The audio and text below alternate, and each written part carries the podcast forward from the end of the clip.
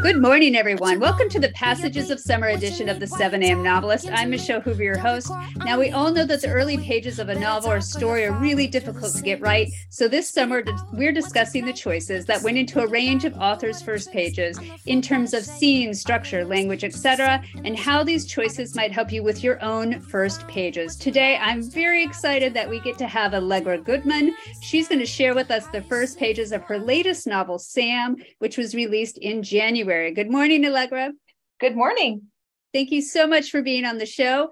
Now, Allegra Goodman has done quite a lot. Okay, Sure, her novels include Sam, which was most recently released and is a Read with Jenna book club selection. It's very exciting. The Chalk Artist was also a winner of the Massachusetts Book Award.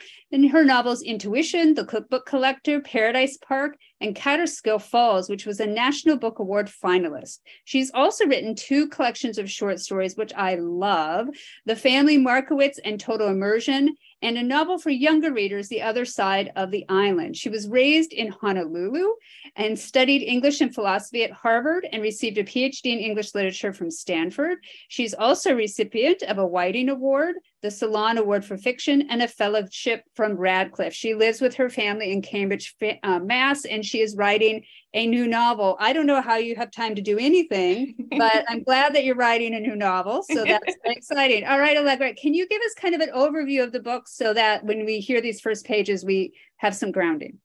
Yes. So Sam is a young girl who is growing up on the North Shore of Massachusetts in Beverly. Um, and the book is set mostly around there in Beverly and Gloucester. She lives with her mom, a single mom, and her um, half brother, Noah. And uh, the book starts when she's only seven years old. Um, and the book takes us through her growing up and turning into a human. Um, that's basically, it's like a very simple premise, but of course, growing up is never simple. Right. And what age, I forget, do you end her on? I think she's about 20 or 21. Okay. Okay. So it's 14 years around. Okay. Um, good. Okay, let's hear these pages. Okay. There is a girl, and her name is Sam. She has a mother named Courtney and a dad who is sort of around, sort of not. He lives 10 minutes away, but he's not always home. Courtney says, That's the whole point. What is? Sam asks. He's never anywhere. Yes, he is. He's somewhere. Very funny, Courtney says.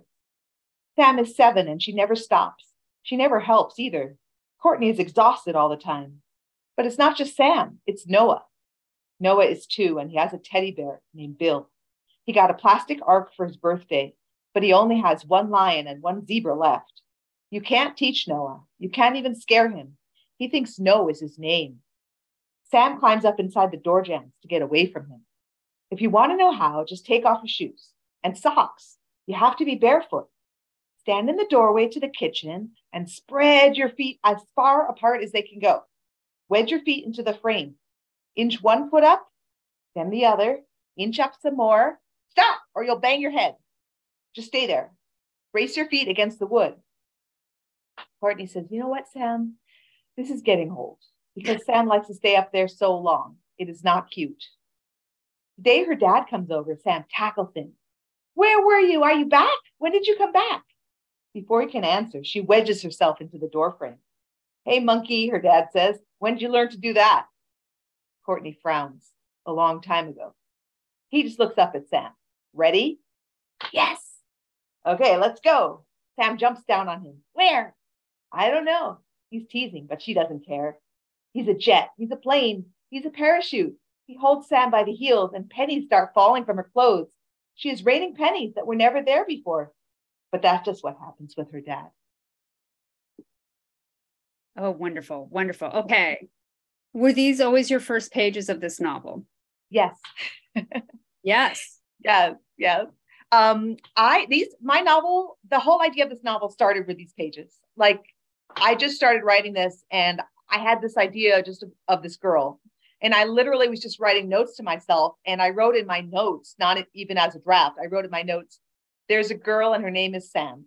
Mm-hmm. And then I thought, wait, that's how she would think it. That's how she would say it. And I got the idea of writing from this very limited third person point of view, just everything from her perspective. We only see what she sees and feels what feel what she feels and know what she knows. so the, the whole novel starts, you know, she's seven and we are a young girl with her. And then as she grows, the perce- her perception grows and we grow with her and our understanding grows with her. Mm-hmm.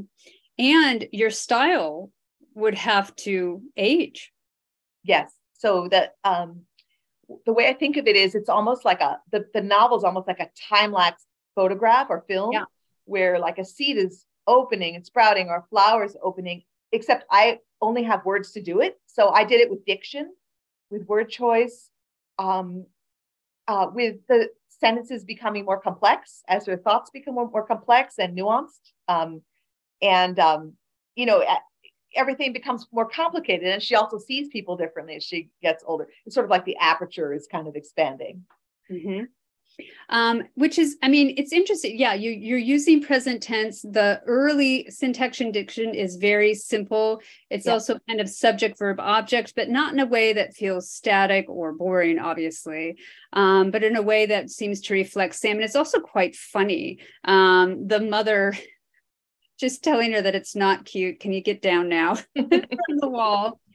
Um, which is interesting because I think a lot of books you did have the choice of of you know this is it's actually similar in in this way the way you change style as james joyce's um yes. artist book you know because yeah. you you could have a stable narrator who was the older sam looking back um and having the that older language throughout and every now and then having the character's younger language bleed in. But it sounds like you had Sam's voice from the get go, and it was just really important to you to represent that voice. That's absolutely right. Yeah, I always thought of it as present tense because I wanted the reader to be there with her in the moment constantly. Yeah. And um, and also it's like she, you you hear the things that she hears and she it's sort of like ricocheting in her brain the way it does when you're little and she doesn't completely understand all the things you know the adults are saying. Yeah. It's not like um, her mom frowned because her father hadn't been there for six months. You know it's sort of you know she doesn't you know she doesn't yeah. hear all that nuance yet. And i mean this even the early line um her mother she has a mother named courtney and a dad who is sort of around sort of not. Mm-hmm. Um, he's never anywhere. And we also get that very, very quickly um, in the scene when he's actually there, but he's not really there because yeah. she's climbing, she's climbing and he's like, Oh, when did you learn to do that? Um, mm-hmm. so we we understand his absence or at least his lack of awareness or just basic fogginess. I mean, this is a man that doesn't seem to attach to reality very easily. yeah, he's he's not the most reliable, but I think what comes, she just loves him, you know. um, she doesn't understand all this stuff yet. Um, right. When will, he, he, can make pennies rain down. Yeah. He's magic. That's He's a magical, that's magical presence. And I mean, you get so you get her relationship with the parents how different the parents are to each other and then that continues throughout the whole novel because those are really significant relationships in the novel. Yeah. um, and then you get her climbing which is also really significant in the novel. Um, and did you have that first off and then you just kept digging into it and burrowing into it and staying with it as you continued forward? Yeah that's exactly right. I i started with this and it's like this is the seed of the novel. And as you say, all the relationships are there. It's all there in the first in the opening page and a half. Yeah. Um, including the climbing. But it's sort of like life. You don't know where that will take you. And I kind of grew with her. I grew it with her um, as I wrote. That's not to say it was easy. I had lots of growing pains doing it. Um, but it's like for me, the it, for me, the hard part of the book was her making choices and becoming a teenager and the growing up part. It wasn't the opening part because. I felt like I just knew her, you know, as a child. Yeah. And I mean, what is your writing process? Did are you I have a feeling that you didn't plot this out, but that you were instead following, or maybe you did, instead following what your writing was already giving you and just deepening that and continuing that forward. Or maybe you did continue to plot it it's weird. Like i'm a big believer in notes and outlines and all this stuff but but i also find that i end up changing things constantly because there's this sort of like the character pushes back. You know yeah. the material you know wants to be what it wants to be. So um i had this weird kind of maternal maternal uh, mother daughter relationship with this character. And like for a while i even called this book my problem child because she made me crazy. And i would say oh my god she's making bad choices. And i would be afraid for her even though i was making those choices which is a strange thing to feel right? Like i was control i was the i was the controller right? But i didn't but at the same time i felt like she was my child you know that's wonderful because I do think that writers become very protective of their characters. And if they don't allow their characters to make mistakes, yeah, novel dies. Totally. And so a lot of times, you know, my heart was in my throat when she was, you know, I'm an adult. I I see what's happening. And also, as you say, like if it would be a very different book if she was looking back. Mm. You know, Sam looking back 20 years later might say, might describe her life very differently than the way she feels it, you know, in the moment at the time. She might have certain um, beliefs about relationships that she's had. She might diagnose certain things that she can't, doesn't have the vocabulary to do as she's living through it. But to yeah. me, that was the fun of the book. That was like the art of the book to make it, to make that real in the moment. Um, it just it just feels like it comes so naturally but i would assume that her point of view also kind of boxed you in in certain ways but maybe that was good in certain ways. I yeah it did box me in. It's a bit like at one point i think my I, at one point i just it's the thing is when i love the third person limited point of view like i love that. I love that's that's my happy place. I like to be right in there with the character but it's like being like a method actor or something i'm also really totally committed. So um if she doesn't know it it doesn't you know she doesn't know it. Like i i am very strict. I i'm not going to break through and um editorialize ever. Right. and um so yeah. So i was stuck with her. Like when she was 16 i had to be 16 with her you know? When right. she was suffering i suffered with her. Right. But so you know it's I, fiction is to me is always really special because we're allowed to use this point of view that warps the world on the page and i and yeah. i don't know if there's really any other i suppose you could argue that in in film the camera itself is warping the world but it's just not quite as narrow as what you can do in fiction um, so so the yeah. difficulty is that you get stuck in that kind of subjectivity mm-hmm. um, however we do need an understanding of the subjectivity against the world that they're living in, the greater the reality of the world, mm-hmm. um, to see that tension, to see that uh oh, or to worry yeah. about that. And so in this case, I think the reader can bring a lot of that because we see the father being like, oh, when did you learn how to yeah. do that? Um, and so we're bringing some of our experience to it, but you also need other characters' comments yes. to give us that reality. And so the mother plays that role very well.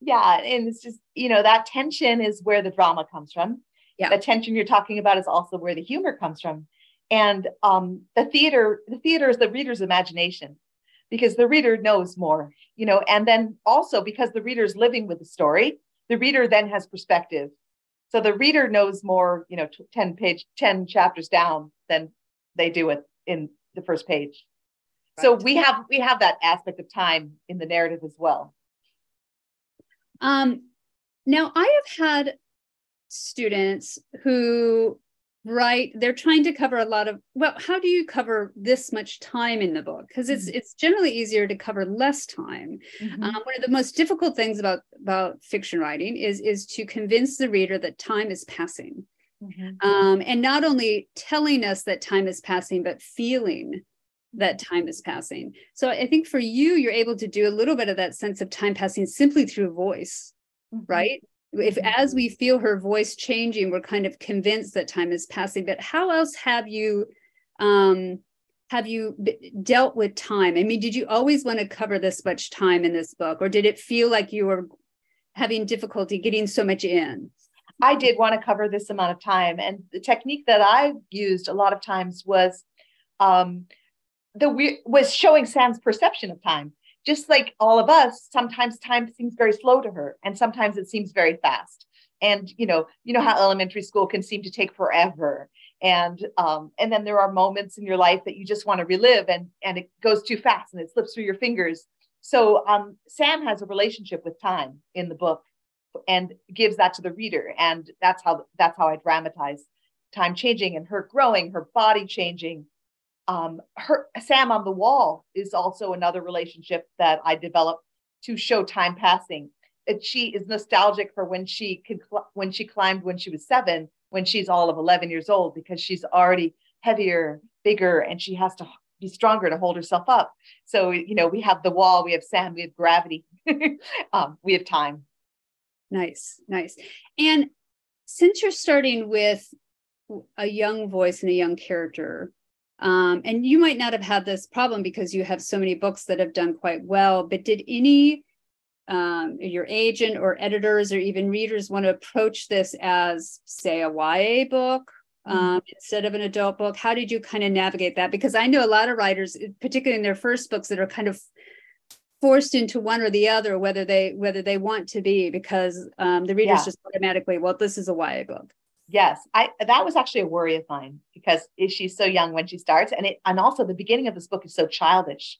Yeah. It's sort of like, oh, is this a children's story? Like I thought people might just open it and just be like, what is this? And I was fortunate that actually my agent and my editor always saw it as an adult novel. Um, so which I was really relieved about. And I think for me, when I was writing it, I wanted to get to her growing older partly because i wanted i thought that that trajectory would make it not a ya book. It, it the right. reader would have that perspective.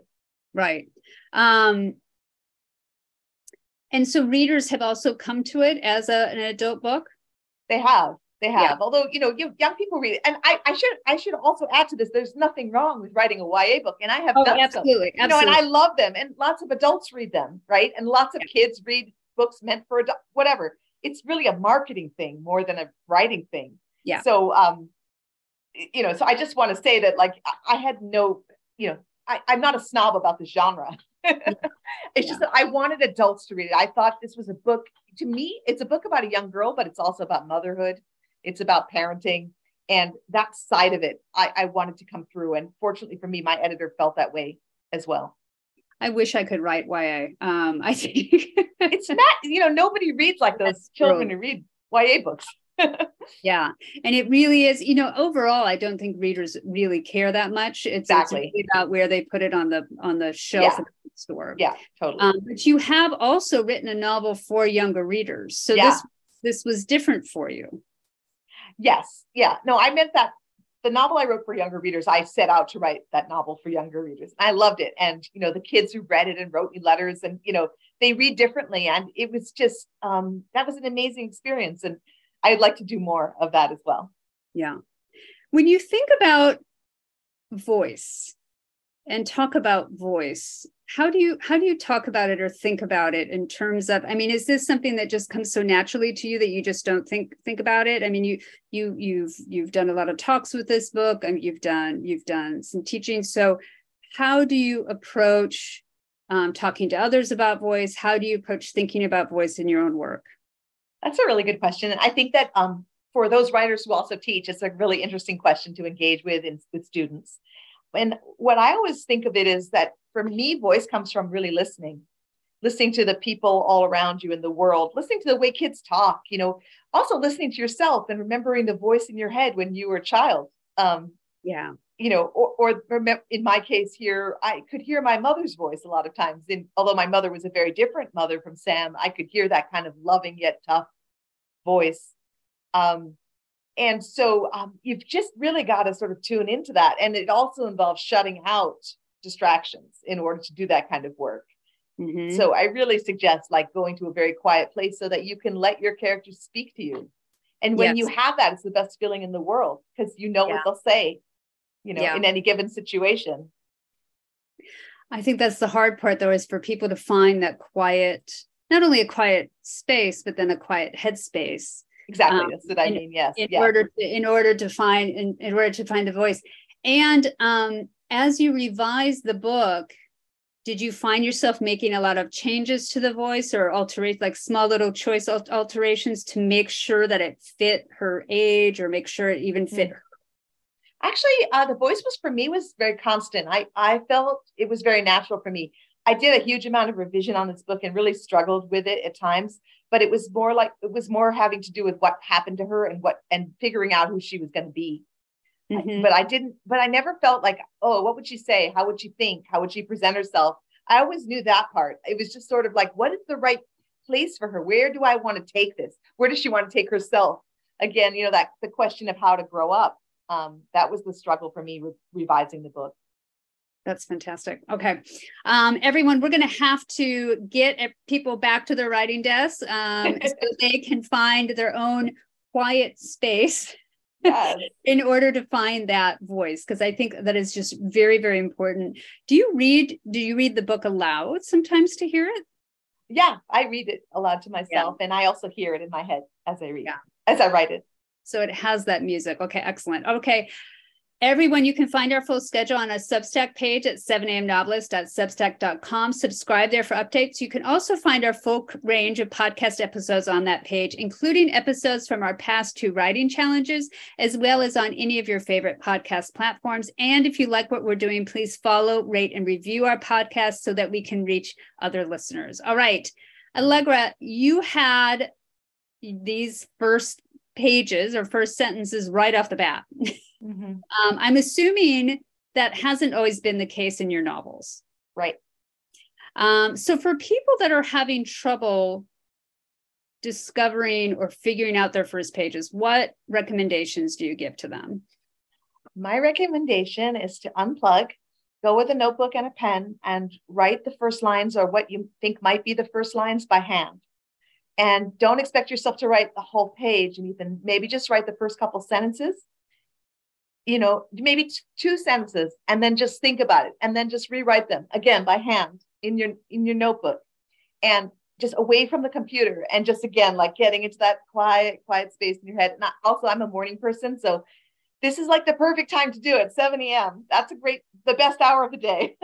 yes, that is the quiet place. Yeah. And, and, do you look back on those moments where you think, I got the voice right there, just as a, as a to remind yourself of that music or that sound when you're coming back to it day after day after day? Yeah, totally. And you know what I do is I also keep the ones that did work. It's like the batches that were burnt and the batches that were not cooked. And I keep all that. And then I look at it and I see how it evolved down the page. Just those first two sentences. I have notebooks I could show you where it, you can see it getting so much better and making so much progress. And I like to look at that because it gives me hope later if I am struggling or having a bad day and I see that, you know, I see visible improvement. Oh, I love that because I think people avoid doing that because they don't want to see the early brokenness. They don't want to see yeah. the moments when they they were getting it wrong because then they're like, oh, I'm an idiot. I can never do this. But it actually shows you what you were able to learn and shows you that you were able to overcome. Yeah, the way I would frame it is not not that I got it wrong, but look how my look how amazing the imagination is. Look how I was able to take this roughness and make it into something that works, that sings, that hook, hooks the reader. Oh, fantastic. The power of revision and it all has hope, even if it starts off not quite right to begin with. Okay, thank you so much, Allegra. I just love having you with us, and I know our writers are going to take a lot from this. And everyone, good luck getting to you your lost, writing desk lost, today. You thank you all. Do you thank really you. Understand how you sift for a love in the sand, like a leaf inside the wind, and you go where it tells you to go, but you never wonder why there isn't nothing here at all.